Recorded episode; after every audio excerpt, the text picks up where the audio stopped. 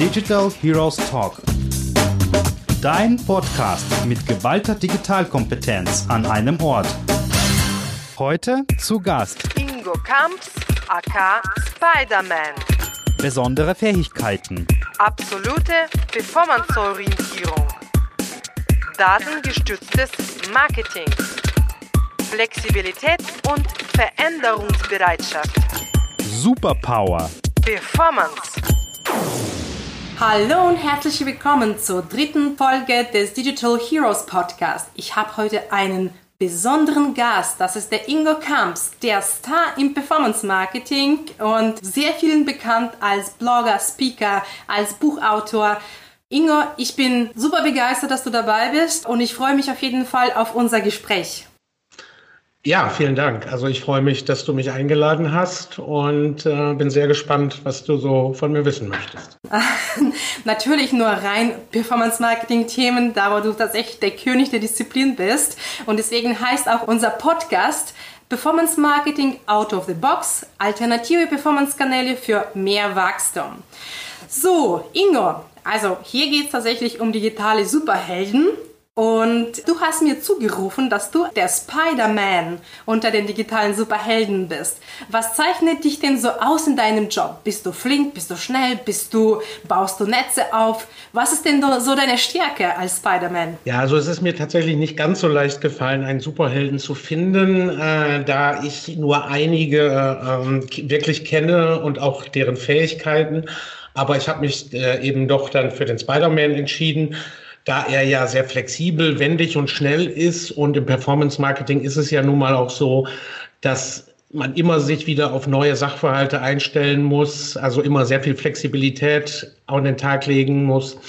Und dementsprechend äh, passt der Spider-Man auf jeden Fall am besten zu mir. Also ich würde sagen, ähm, absolute Flexibilität, sich immer auf neue Sachverhalte einzustellen und dabei eben wendig und schnell zu sein, das passt am besten. Ja, das benötigt man auch im Performance Marketing meiner Meinung nach. Vor allem heutzutage, wo alles so dynamisch ist und alle Kanäle sich alltäglich ändern, muss man sich schon recht schnell einstellen. Daher gehe ich davon aus, dass das definitiv eine, eine wichtige Stärke ist.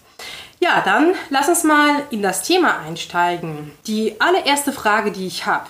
Welche Performance-Kanäle muss jeder Digital Marketing Manager in seinem Portfolio haben? Ja, also ich, ich würde natürlich sagen, die Klassiker gehören auf jeden Fall dazu. Ähm, über die großen Plattformen, also Suchmaschinenmarketing über Google und andere Plattformen, Social Media Advertising über Facebook. Das sind, sagen wir mal, die absoluten Basic-Klassiker, die jeder Digitalmanager drauf haben muss. Es schadet aber natürlich auch nicht, äh, Kenntnisse im SEO-Bereich zu, zu haben, im E-Mail-Marketing, im, vielleicht sogar Influencer-Marketing. Und wenn man etwas verkauft, äh, ein oft unterschätzter Kanal, aber natürlich das Affiliate-Marketing auch ein wichtiger Kanal. Ähm, auch zu, hinzufügen würde ich dann noch klassisches Social Media, also eher so Facebook organisch, TikTok und solche Dinge. Und ähm, sicherlich auch wichtig, da man ja heutzutage sehr viel auf Mobilgeräten eben auch wirbt, ist Native Advertising im Vergleich zu dem klassischen alten Display Advertising. Ja, das ist schon ein riesiges Portfolio. Ne? Also dafür braucht man auch bestimmte Spezialisten, weil ich glaube, die eine Person kann das wahrscheinlich alles einfach nicht umfassen. Ja? Das ist auf jeden Fall sehr schwierig, überall wirklich Experte zu sein. Ähm, das würde ich für mich auch nicht in Anspruch nehmen. Äh, man kann sich eben auf zwei, drei Kanäle wirklich wirklich konzentrieren. Äh, man muss ein bisschen den Überblick eben auch behalten, um auch mit Spezialisten anderer Disziplinen kommunizieren zu können, um wirklich ganzheitliche Kampagnen für Kunden, für das eigene Unternehmen und so weiter fahren zu können. Aber wirklich überall ganz tief drin zu sein, ist schon sehr schwierig, ja. Ja, absolut. Dann komme ich zur nächsten Frage, weil du eigentlich diese zwei Kanäle ganz stark auch betont hast. An sich ist Google Universum mit GDN, mit SEA, mit DV360 und allem drum und dran und auch Facebook. Die sind im Endeffekt Media-Machtträger. Und ich glaube, jedes Unternehmen ist schon etwas abhängig von diesen Machtträgern. Gibt es deiner Meinung nach denkbare Alternativen, die eine vergleichbare Reichweite und Effektivität bieten können? Ja, also das ist, ähm, also es ist natürlich ein bisschen eine schwierige Sache. Ähm, also man kommt an den Plattformen nicht vorbei, da sie einfach über sehr große Datenmengen verfügen, die natürlich auch das Targeting für Werbekampagnen so stark macht. Also über diese Datenmengen und, und diese Möglichkeiten zu Targetieren verfügen sehr wenige andere Werbekanäle. Man sollte aber trotzdem ähm, immer darauf achten, auch Budgets in andere Kanäle zu allokieren. Denn wenn es nur noch diese Kanäle gäbe, also nur noch Google, Facebook, ich würde Amazon noch dazu nehmen, die ja auch immer in verstärktem Maße in den Werbebereich vordringen, also die Konzentration der Budgets auf diese Kanäle, das, das wird einem irgendwann auf die Füße fallen, weil äh, wenn es nur noch die gibt, dann haben sie eben noch mehr Marktmacht und können dementsprechend werden dann auch die Preise steigen und das Angebot wird natürlich niedriger. Es gibt aber schon auch, auch die Alternativen. Also man kann auch Reichweite erzeugen ohne GAFA jetzt, also ohne GAFA, ohne Apple an der Stelle. Ähm, mir fallen da ein Native Ads über Outbrain, Tabula, Axel Springer Teaser Ad. Ähm, man kann über Programmatic Advertising, das auch über Google geht, aber es gibt da auch andere Möglichkeiten wie, wie Upnexus, wie äh, PubMatic und solche Dinge. Oder auch, wenn man etwas zu verkaufen hat, über Affiliate Marketing, also über die Websites von Affiliates auch äh, signifikante Reichweiten erzielen. Also okay. man ist nicht gezwungen, nur im ja. Universum von Google und Facebook zu arbeiten. Genau, Stichwort Affiliate Marketing. In welche Richtung entwickelt sich eigentlich Affiliate Marketing? Was denkst du? Weil mittlerweile beinhaltet einfach der Kanal alle möglichen Adaptionen aus anderen Kanälen wie Display, Retargeting, E-Mail, Influencer. Also es gibt ja so viele Geschäftsmodelle mittlerweile im Affiliate Marketing. Was wäre denn eigentlich die nächste Aha-Stufe des Kanals und welche Problematiken entstehen im Kanal durch aktuelle Cookies-Gesetze? Ja, also eigentlich ist Affiliate Marketing ja gar nicht wirklich ein Kanal, also den man so neben SEO oder SEA setzen könnte. In gewisser Weise einige sagen, es ist ja eine Art Abrechnungsmethode. Also es werden eben Transaktionen auf CPO, CPA ähm, vergütet. Stimmt, ja. Und dementsprechend beinhaltet es eigentlich alle, alle anderen Kanäle. Ähm, ja, also Affiliate Marketing ist eben durch diese performance-basierte Vergütung sehr abhängig vom Tracking, also dass das alles vernünftig gemessen werden kann. Und dementsprechend trifft, treffen natürlich diese Cookie-Probleme, Problematiken schon sehr stark zu. Ähm, also ist der Consent gegeben. Momentan kämpft man auch noch auf Seiten des BVDW und an anderen Stellen darum, ob eben das reine Tracking, also die, die ähm, Allokation von Sales zu einem bestimmten Publisher, ob man das noch als berechtigtes Interesse sehen kann, da ja keine direkten Daten gesammelt werden. Das ist aber alles noch ein bisschen unklar, wie das ausgehen wird. Man muss eben damit rechnen, dass das irgendwann alles hinter den Konsent muss. So, und dann hat man natürlich schon erstmal die Verluste, äh, die jetzt äh, die Konsentquote mit sich bringt. Also sagen wir mal, eine normale Website schafft es, 80 äh, Prozent der Nutzer dazu zu bringen, ähm, allen Cookies zuzustimmen. Dann kann man entsprechend noch 80 Prozent tracken. Da muss man sich dann eventuell andere Möglichkeiten überlegen. Wie man vielleicht das auffüllen kann, dass man einfach in das Tracking eine No-Consent-Quote mit einrechnet. Also da gibt es schon Möglichkeiten. Ähm, das große Thema ist tatsächlich, und das passt eigentlich auch gar nicht so zum Datenschutz, ähm, also es erlebt im Moment eine Renaissance, ist so Multi-Channel-Tracking. Also sprich, doch nicht nur zu schauen, wer hat jetzt das letzte Cookie gesetzt an der Stelle ähm, und bekommt diesen Sale zugewiesen, sondern viele Advertiser gehen jetzt doch dazu über, ähm, eigentlich ein Thema, das, das schon mal relativ tot war, ob man nicht doch eine Attribution vornehmen kann zwischen verschiedenen Werbekanälen, weil dieses Last Cookie ja auch einfach echt an seine Grenzen kommt und einige Affiliate-Modelle wie Gutscheine oder Cashback sehr stark favorisiert. Also nur welche, die sehr hinten in der Customer Journey kommen und gar keine Sales wirklich vorbereiten, sondern eigentlich wenn schon eine Kaufentscheidung getroffen wurde, erst zum Einsatz kommen. Das wird schon vielen Advertisern jetzt klar, ist halt auch eine technisch komplizierte Sache, äh, das wirklich zu implementieren, wird sehr viel Know-how gebraucht. Aber das ist etwas, womit sich der Affiliate-Kanal auch beschäftigt. Genau, ich habe noch eine Frage dazu äh, zum Thema Postview und vor allem mit dem Thema Cookies, Zuweisung des äh, Kanalerfolges in den richtigen Kanal auch über die denkbaren äh, Google Analytics oder weitere Analytics-Systeme. Ähm, Wie ist die Zukunft eigentlich des Post-View-Modells? Meinst du, Unternehmen werden das weiterhin vorantreiben ähm, durch eben äh, die gesamten Cookies-Problematiken und Erfolgsmessungsproblematiken oder meinst du, dass doch äh, Post-View dennoch die Zukunft hat? Äh, ich, ich, ich, vermag das leider nicht bis ins Letzte zu, zu wissen. Äh, also es teilt sich ein bisschen auch auf. Ähm, ein paar Advertiser sagen, ja, das wird jetzt technisch zu komplex. Ähm, eigentlich muss dann Advertiser sich ja auch selber TCF registrieren lassen, um eben vernünftig noch, noch die Cookies setzen zu können.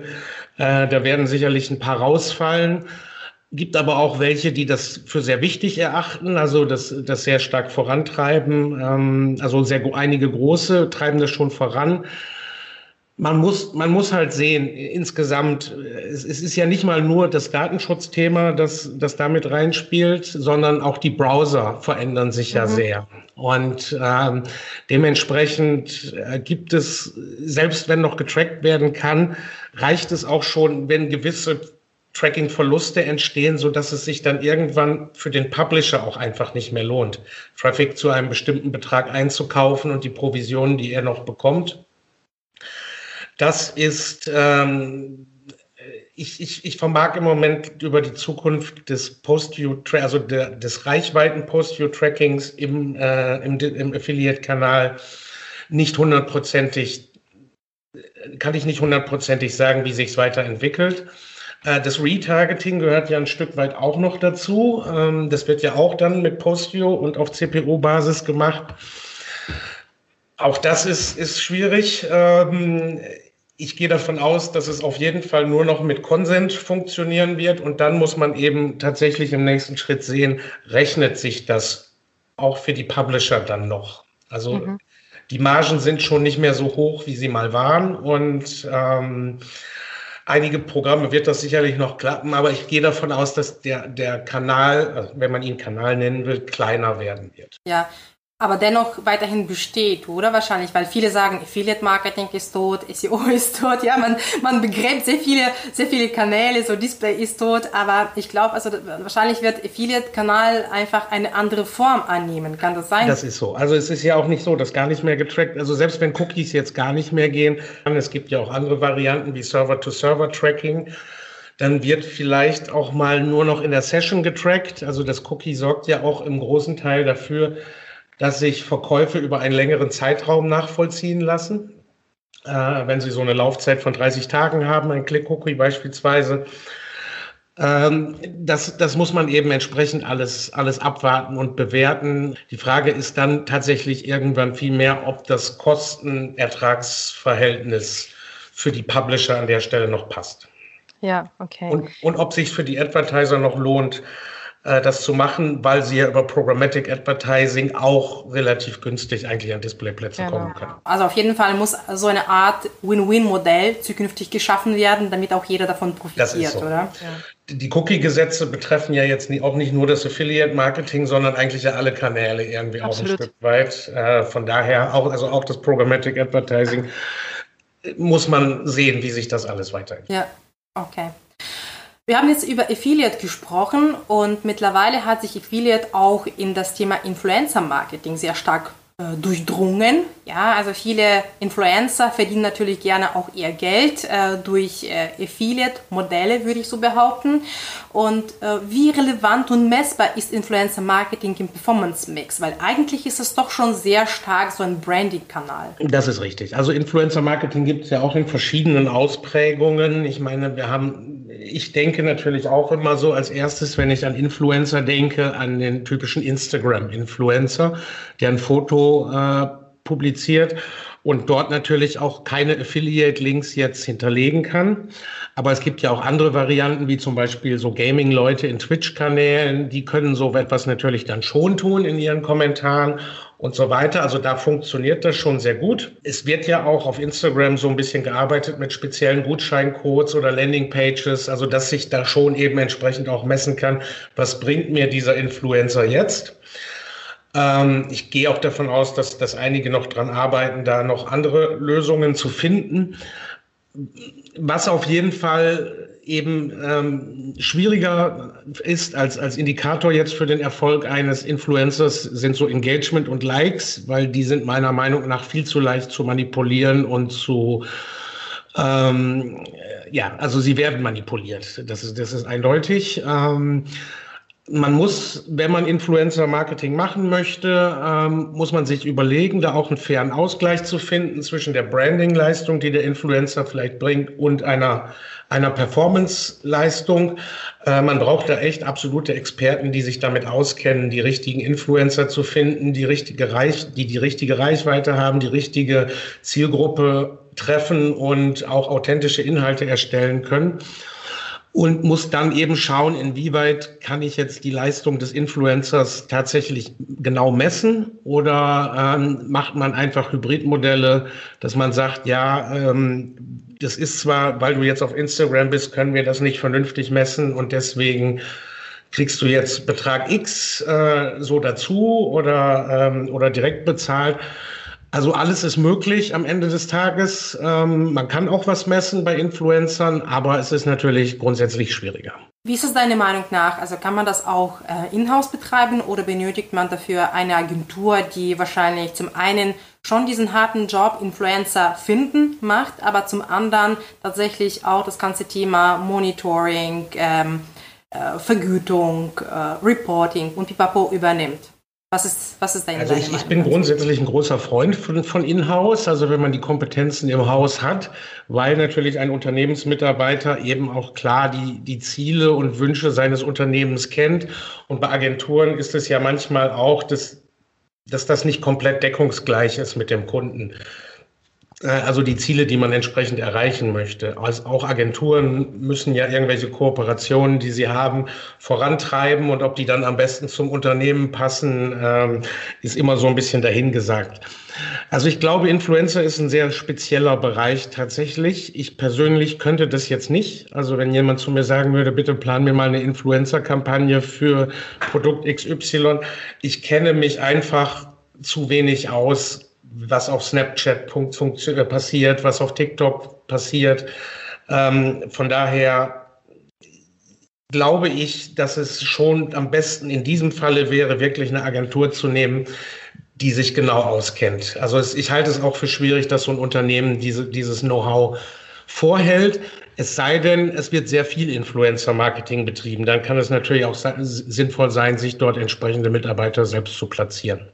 Mhm. Aber meinst du, es gibt tatsächlich die Agenturen bzw. Spezialisten auf dem Markt, die tatsächlich dieses Thema Influencer Marketing performance orientiert beherrschen, weil ich habe so den Eindruck, dass viele Affiliate Agenturen oder Affiliate Bereiche von großen Agenturen einfach sagen, okay, wir müssen jetzt unbedingt ins Influencer gehen, weil im Endeffekt ist es ja nichts anderes als Affiliate Marketing, ja, und äh, sie versuchen einfach mal ihren Fuß da zu fassen mit ihrem Affiliate Know-how. Benötigt man dafür tatsächlich eher ein Verständnis von einer reinen Influencer-Marketing-Agentur, weil es gibt ja auf dem Markt auch Influencer-Marketing-Agenturen, nur sie machen ja was anders. Ja, also sie machen eher so Reichweiten, Branding, sie machen tatsächlich so richtig große Kampagnen mit Influencern und weniger performancebasierte Kampagnen. Grundsätzlich wäre ich persönlich vorsichtig bei einer Agentur, die jetzt irgendwie nochmal zusetzt, also eine Performance-Agentur, die jetzt einfach nochmal Influencer-Marketing hinzunimmt, weil ich glaube, das Know-how eben wirklich eine Kampagne zu planen, die die komplette äh, Effizienz und, und Power erzeugt, die das Unternehmen sich davon verspricht, das, das ist schwierig. Man darf Influencer, glaube ich, auch nicht nur aus der Performance-Brille betrachten, sondern das, das ist halt schon was anderes jetzt als äh, SEO oder SEA, sondern ähm, da, da geht es halt auch wirklich drum, das muss zur Zielgruppe des Influencers passen, authentisch sein Äh, also das, da ist schon sehr viel Kreativität auch mit im Spiel und Kreativität steht Performance manchmal auch ein bisschen entgegen. Von daher, sicherlich kann man das alles nicht verallgemeinern, aber ich denke, dass man grundsätzlich mit einer spezialisierten Influencer-Agentur besser aufgestellt ist, da die ähm, eben sich in diesen Kanälen besser auskennt, einfach als die Affiliate-Agentur, die jetzt einfach nochmal diese, äh, diese Leistung mit hinzunimmt. Und ja. Ähm, ja, aber, aber wie gesagt, verallgemeinern kann man das nicht. Es ist, schon, es ist schon wirklich ein Kanal für sich. Ja, ich teile tatsächlich deine Meinung aufgrund der bestehenden Erfahrungen. Also deswegen wollte ich eben deine Meinung nochmal dazu hören, ob wie du das siehst. Ich habe noch vielleicht eine letzte Frage, die mir gerade so ad hoc dazugekommen ist zum Thema Influencer Marketing und Messbarkeit. Ja? Ähm, wenn wir beispielsweise jetzt ein Attributionstool nehmen ja? und äh, Affiliate kann man messen, äh, man kann äh, SEO messen, Display messen über alle möglichen Attributionsmodellierungstools, die es da draußen gibt. Ich habe mir gerade so ein bisschen mm, im Kopf überlegt, wie kann man Influencer-Kampagnen über so ein Attributionsmodellierungstool um, mm, erfassen. Ja? Weil eigentlich, wenn so, ja gut, vielleicht über Gutscheincodes, das könnte man machen, aber so, so ein Branding Awareness, also kann man wahrscheinlich schlecht zuordnen, oder? Kann man, ja. Das kann man schwierig zuordnen. Also was ja. man ja auf jeden Fall nicht kann, ist jetzt einen View bei Instagram einfach mitzumessen, genau. die, äh, die Customer Journey quasi so mit einzuarbeiten. Nee, nee, das ist schon, das ist schon schwierig. Also man kann natürlich immer äh, Links verwenden, die dann eben über den, die Multichannel-Attribution umgeleitet werden, um diese Klicks dann mit zu erfassen. Aber das, das ist halt alles, alles schwieriger. Ähm, ja. Zumal bei Instagram ja eigentlich auch nur der eine Link ähm, in die Biografie gepackt werden kann. Und wenn der dann auch noch irgendwie tracking.exacttag.com slash irgendwas ist, ähm, ist, das, ist das sehr schwierig. Ja, ja genau, sehe ich auch so. Okay, gut, dann haben wir genug das Thema Influencer Marketing ausgeschöpft. Ähm, ich würde gerne zum anderen Punkt übergehen und zwar auch der etwas mit dem Instagram-Verhalten zu tun hat und zwar das Thema Mobile Marketing. Welche Rolle spielt Mobile Marketing im Performance Mix und kann man den Kanal als autonome Disziplin betrachten oder ist es eher eine Verlängerung des jeweiligen Performance-Kanals, beispielsweise Online-Video, SEO, äh, SEA, Display, Native und Co. Und da muss man einfach immer daran denken, eine mobile Komponente muss immer dabei sein. Also ich habe für einen langen Zeitraum war es, war es wirklich eher eine Verlängerung, äh, wurde auch von vielen Werbeträgern beispielsweise so gesehen, die auch gerne nochmal mobile Werbeimpressions dazu verschenkt haben, wenn man, wenn man eine Desktop-Kampagne gebucht hat. Nee, das hat sich schon gedreht. Äh, also durch die hohe Reichweite, die Mobile inzwischen einfach hat, ähm, ist es fahrlässig, das Ganze irgendwie so als Verlängerung zu betrachten. Also eher müsste man es fast andersrum heutzutage sehen und sagen, Desktop ist eine Verlängerung von Mobile. Mhm. Ähm, durch Corona hat, ist Desktop-Nutzung wieder angezogen ein bisschen durch dieses Homeoffice und, und solche Dinge. Aber davor lief ja der, der ganze Traffic äh, prozentual immer weiter mobile hin und her. Ganz trennen kann man das nicht. Ähm, also man sollte es nicht als Verlängerung sehen, aber man kann auch, es gibt eben noch diese Unterschiede. Also wir planen Kampagnen schon immer explizit, einmal für Mobile und einmal für, für Desktop-Geräte. Ähm, durch die Werbemittel, äh, das Wording und solche Dinge äh, gibt es da einfach noch Unterschiede, einfach durch die Displaygröße auch. Ähm, man kann jetzt keine großen Display-Banner einsetzen ähm, Native Advertising spielt auf mobilen Geräten eine noch größere Rolle als Desktop und solche Dinge. Also von daher, ja, in gewisser Weise ist es immer noch eine autonome Disziplin, verschwimmt aber schon auch zunehmend. Okay. Ähm Du, du meintest gerade, hm, dass ihr die Kampagne unterschiedlich plant für Desktop- und Mobile-Geräte. Aber wenn ich beispielsweise an Facebook denke, ja, also Facebook wird, weiß ich was, zu 97% mobil genutzt. Ja, also ich, ich spreche zumindest von dem, was ich ähm, aus dem Alltag mitbekomme, vor allem aus den Social-Media-Kanälen. Social-Media-Kanäle sind halt zu, zu 97% sind sie mobil. Und da kann man schwer irgendwie noch separat eine Anzeigegruppe für mobil aufsetzen, für die mobile Zielgruppe und ähm, für eine Desktop-Gruppe. Also da ähm, im Facebook-Kanal würde ich einfach auf Automatic Placements äh, äh, gehen und dann würde ich einfach den Algorithmus entscheiden lassen. Siehst du das auch so oder sagst du, nee, es gibt schon die Notwendigkeit, auch bei Facebook, äh, separate Anzeigegruppen auf, auf äh, Devices auszurichten? Naja, nee, also tatsächlich Facebook und Google, selbst Google, also auch das Display-Netzwerk, äh, was ja auch sehr viel mit, ähm, mit so nativen Anzeigenformaten, die sich automatisch an die entsprechende Displaygröße anpassen, ähm, da ist das quasi fast schon aufgehoben. Oder es ist halt eher, tatsächlich dann eher Mobile-Only mit noch ein bisschen Desktop dabei. Ähm, nee, da, da tue ich das nicht. Also bei Facebook und Google-Kampagnen gebe ich dir recht, da tue ich das nicht. Wir selber machen ja aber sehr viel Native Advertising und, ähm, und Display Advertising eben, auch durch den Affiliate-Kanal, durch das Postview. Da machen wir das entsprechend schon, äh, weil wir einfach verschiedene Werbemittel für Mobil und Desktop verwenden müssen. Bei Facebook gebe ich dir aber vollkommen recht, da ist diese Trennung eigentlich komplett aufgehoben. Okay. Alles klar, danke dir. So, dann würde ich noch zur nächsten Frage übergehen. Äh, wir bewegen uns weiterhin in diesem mobilen Influencer-Segment. Ja, TikTok ist sozusagen der letzte Hotshit. Ja, also jeder versucht das so ein bisschen auszuprobieren, mitzumachen, ähm, ob man konservativ oder modern ist. Ähm, ja, und äh, wobei ich finde, der Kanal, äh, der erlebt gerade auch eine gewisse Wendung, dadurch, dass Instagram auch Reels entwickelt hat. Ja, ähm, es kann durchaus sein, dass es vielleicht so ein Wendepunkt ist, wo äh, das Ende von TikTok in Sicht ist. Ja, das ist eine reine Spekulation von mir. Aber was ist denn grundsätzlich der USB von TikTok deiner Meinung nach, äh, die diesen Kanal auch für die konservativen Unternehmen beispielsweise attraktiv macht? Was aus meiner Sicht TikTok interessant macht, und das haben häufig eben so tendenziell immer noch relativ neue und äh, auch in puncto Werbung noch nicht ganz so gesättigte äh, Kanäle. Ähm, also Instagram ist natürlich inzwischen auch im Werbebereich auch durch die Zusammengehörigkeit mit Facebook sehr, durchentwickelt. Also Werbung ist auch, auch sehr teuer ähm, inzwischen. Also man kann bei TikTok im Moment, äh, vor allem wenn man zum Beispiel eine eigene App hat für sein Unternehmen, kann man damit sehr günstig noch Downloads generieren. Mhm. Weil, weil eben der, der Werbekanal TikTok noch nicht so entwickelt ist, wie das jetzt bei Facebook und Instagram der Fall ist. Also das ist auf jeden Fall ein USP an der Stelle.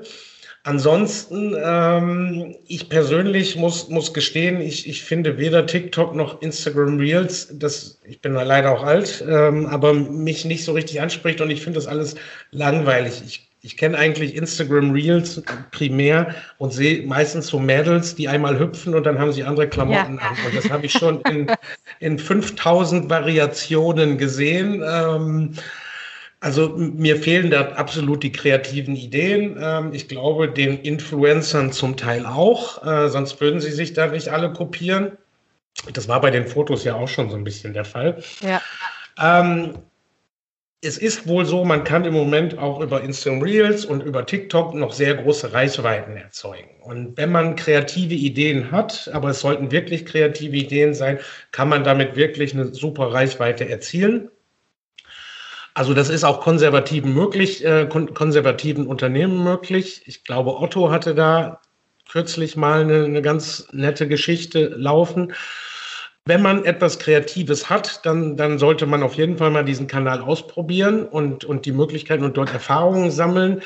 Man sollte nur jetzt eben nicht versuchen, irgendwie klassische Werbung dahin zu, zu übertragen und solche Dinge. Also wenn man keine Idee hat, sollte man jetzt nicht nur auf den Zug aufspringen, um auf den Zug aufgesprungen zu sein, sondern ähm, da muss man sich dann schon auch Gedanken machen, um eben aus dieser Eintönigkeit entsprechend auch ein bisschen rauszustechen.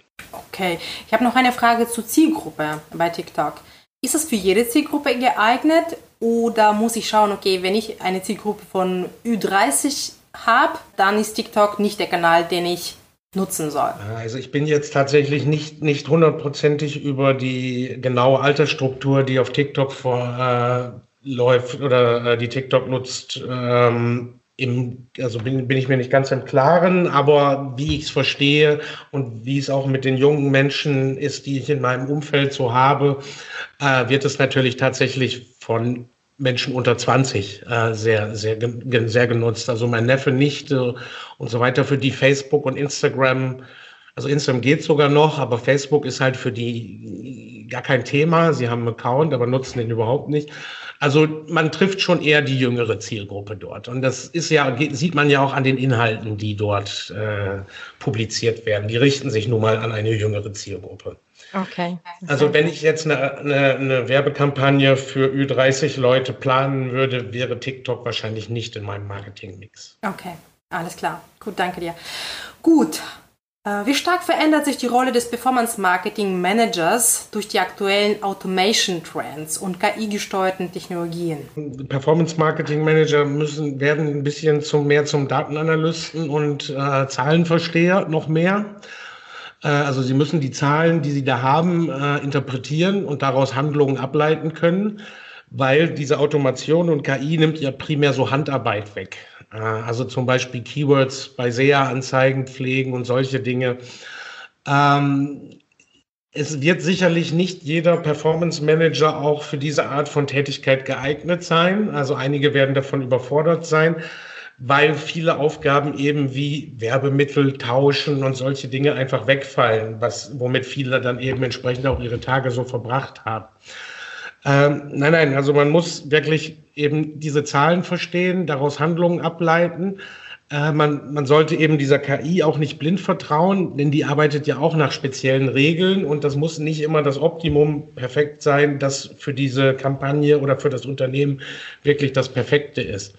Also er muss halt in der Lage sein, der, der künstlichen Intelligenz dann auch auf die Finger zu schauen. Also er muss verstehen, was passiert dort und dementsprechend seine Handlungen anpassen.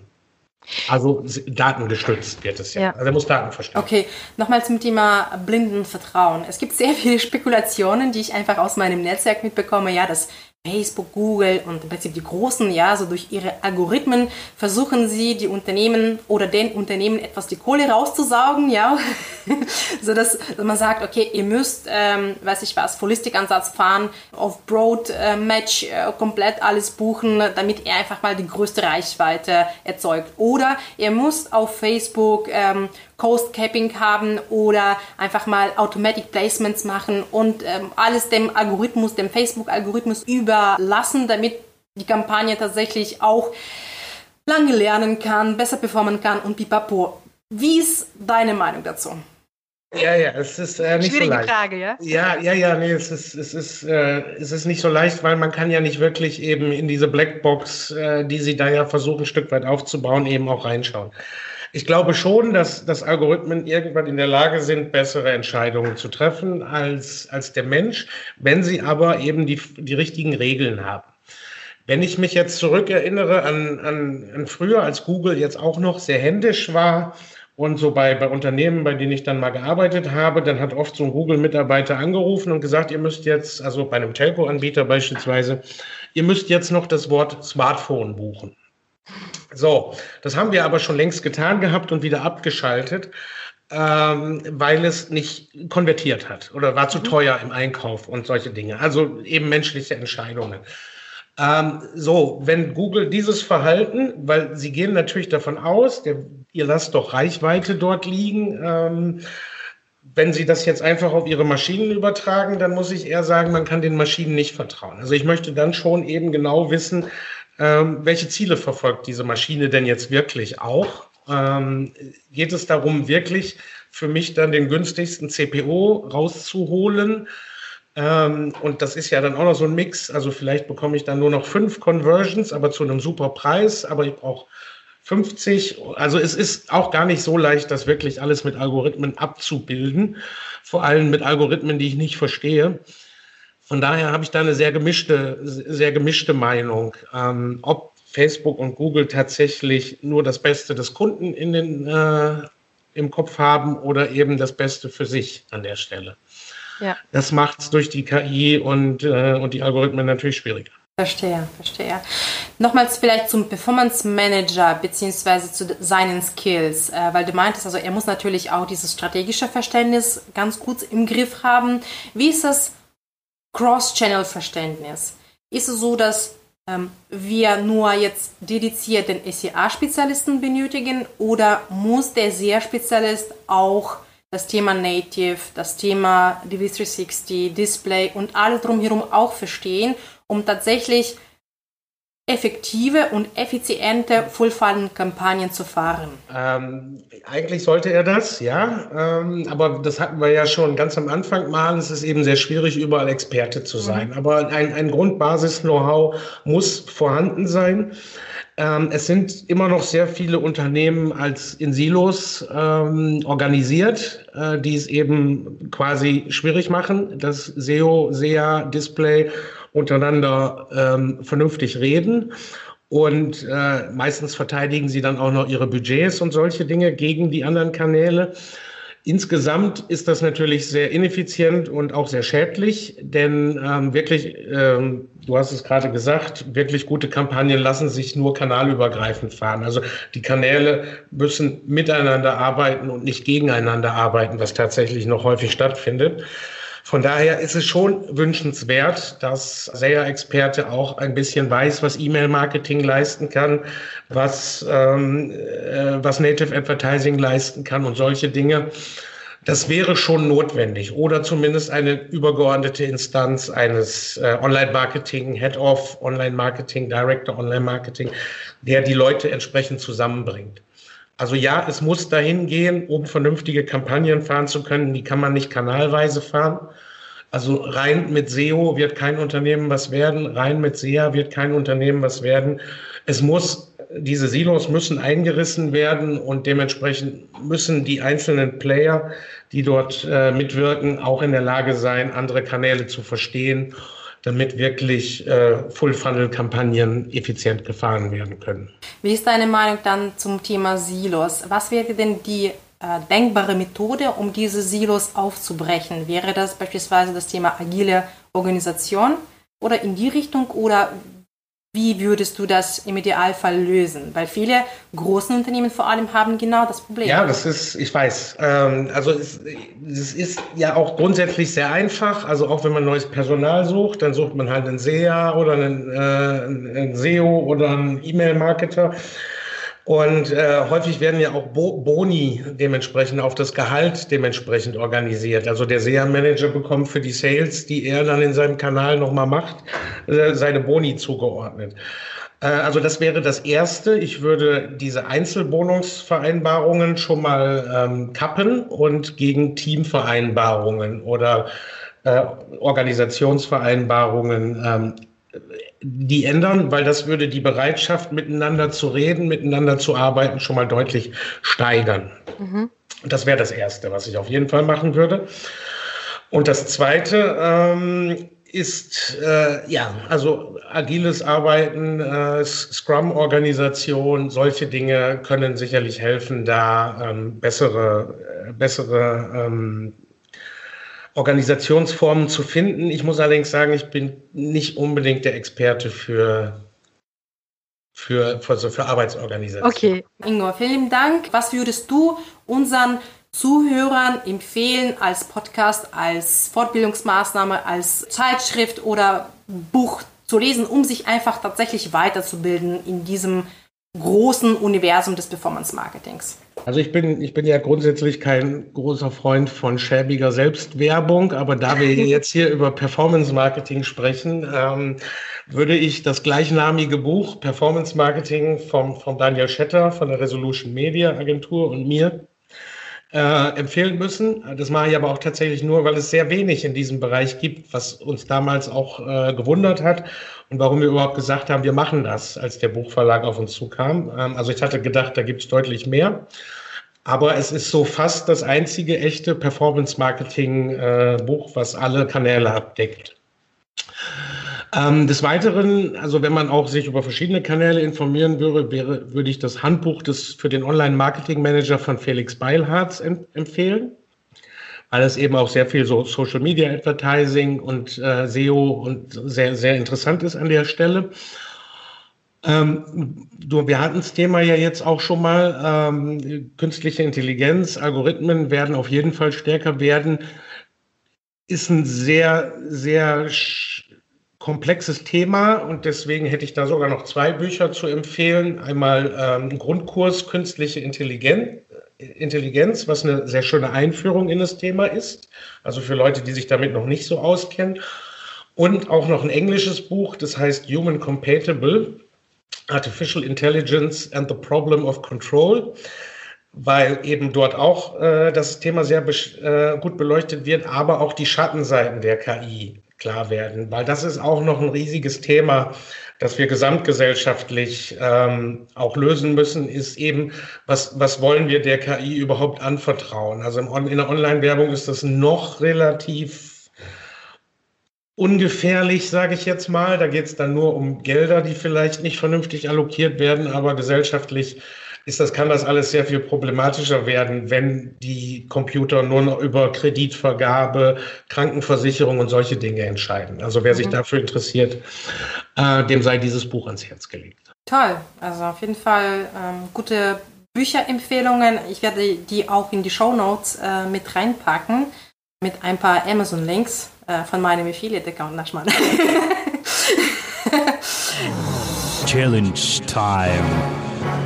Dann noch äh, zum Schluss Challenge Time habe ich auf der Liste. Und zwar, ich möchte dich gerne darum bitten, einen Experten, einen Digital Hero äh, zu empfehlen bzw. zu nominieren, den ich unbedingt einladen soll. Ich, ich hab, da habe ich auch drüber nachgedacht tatsächlich. Äh, wollte jetzt auch nicht einen so der naheliegendsten äh, Leute vorschlagen, sondern wirklich jemand, der, der auch, auch spannend sein könnte.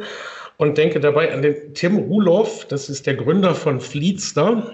Das ist eine, eine sehr innovative Software für Corporate Carsharing, die sehr datengestützt funktioniert und äh, auch der kann auch sehr spannende Dinge über Performance, Performance Marketing erzählen, also darauf aufbauend, äh, aber aus einem etwas anderen Blickwinkel. Und das wäre tatsächlich jemanden, den ich dir vorschlagen würde, ja. Ich freue mich auf jeden Fall auf neue Gesichter, auf neue Themen.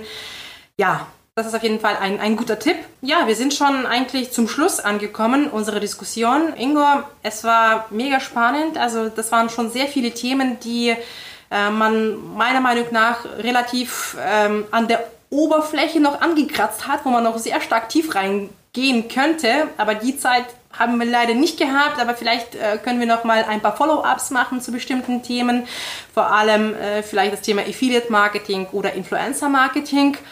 Vielen Dank für deine Teilnahme, vielen Dank für deine Zeit und ich freue mich auf die nächsten Folgen und einfach auf die nächsten äh, Speaker-Slots mit dir und Konferenzen, wo du auch sprichst. Ich hoffe, dass Konferenzen irgendwann auch in ihrer alten Form nochmal wiederkommen. Äh, ich möchte das Danke gern zurückgeben. Also vielen Dank für die Einladung. Mir hat es auch sehr viel Spaß gemacht. Ähm, Finde es eine super Sache, ähm, was du hier schon mal auf die Beine gestellt hast. Es sind ja auch noch nicht so viele Ausgaben. Also ich wünsche dir wünsche dir da auf jeden Fall weiterhin viel Erfolg und äh, viele tolle Gäste. Also wunderbar, kann ich jedem ans Herz legen. Man sollte da sich alle Ausgaben auf jeden Fall mal angehört haben. Und 35 Minuten ist ja auch eine, eine super Zeit für die Autofahrt, für die Zugfahrt, wie auch immer. Ähm, also hört es euch an. Ciao. Digital Heroes Talk. Dein Podcast mit geballter Digitalkompetenz an einem Ort.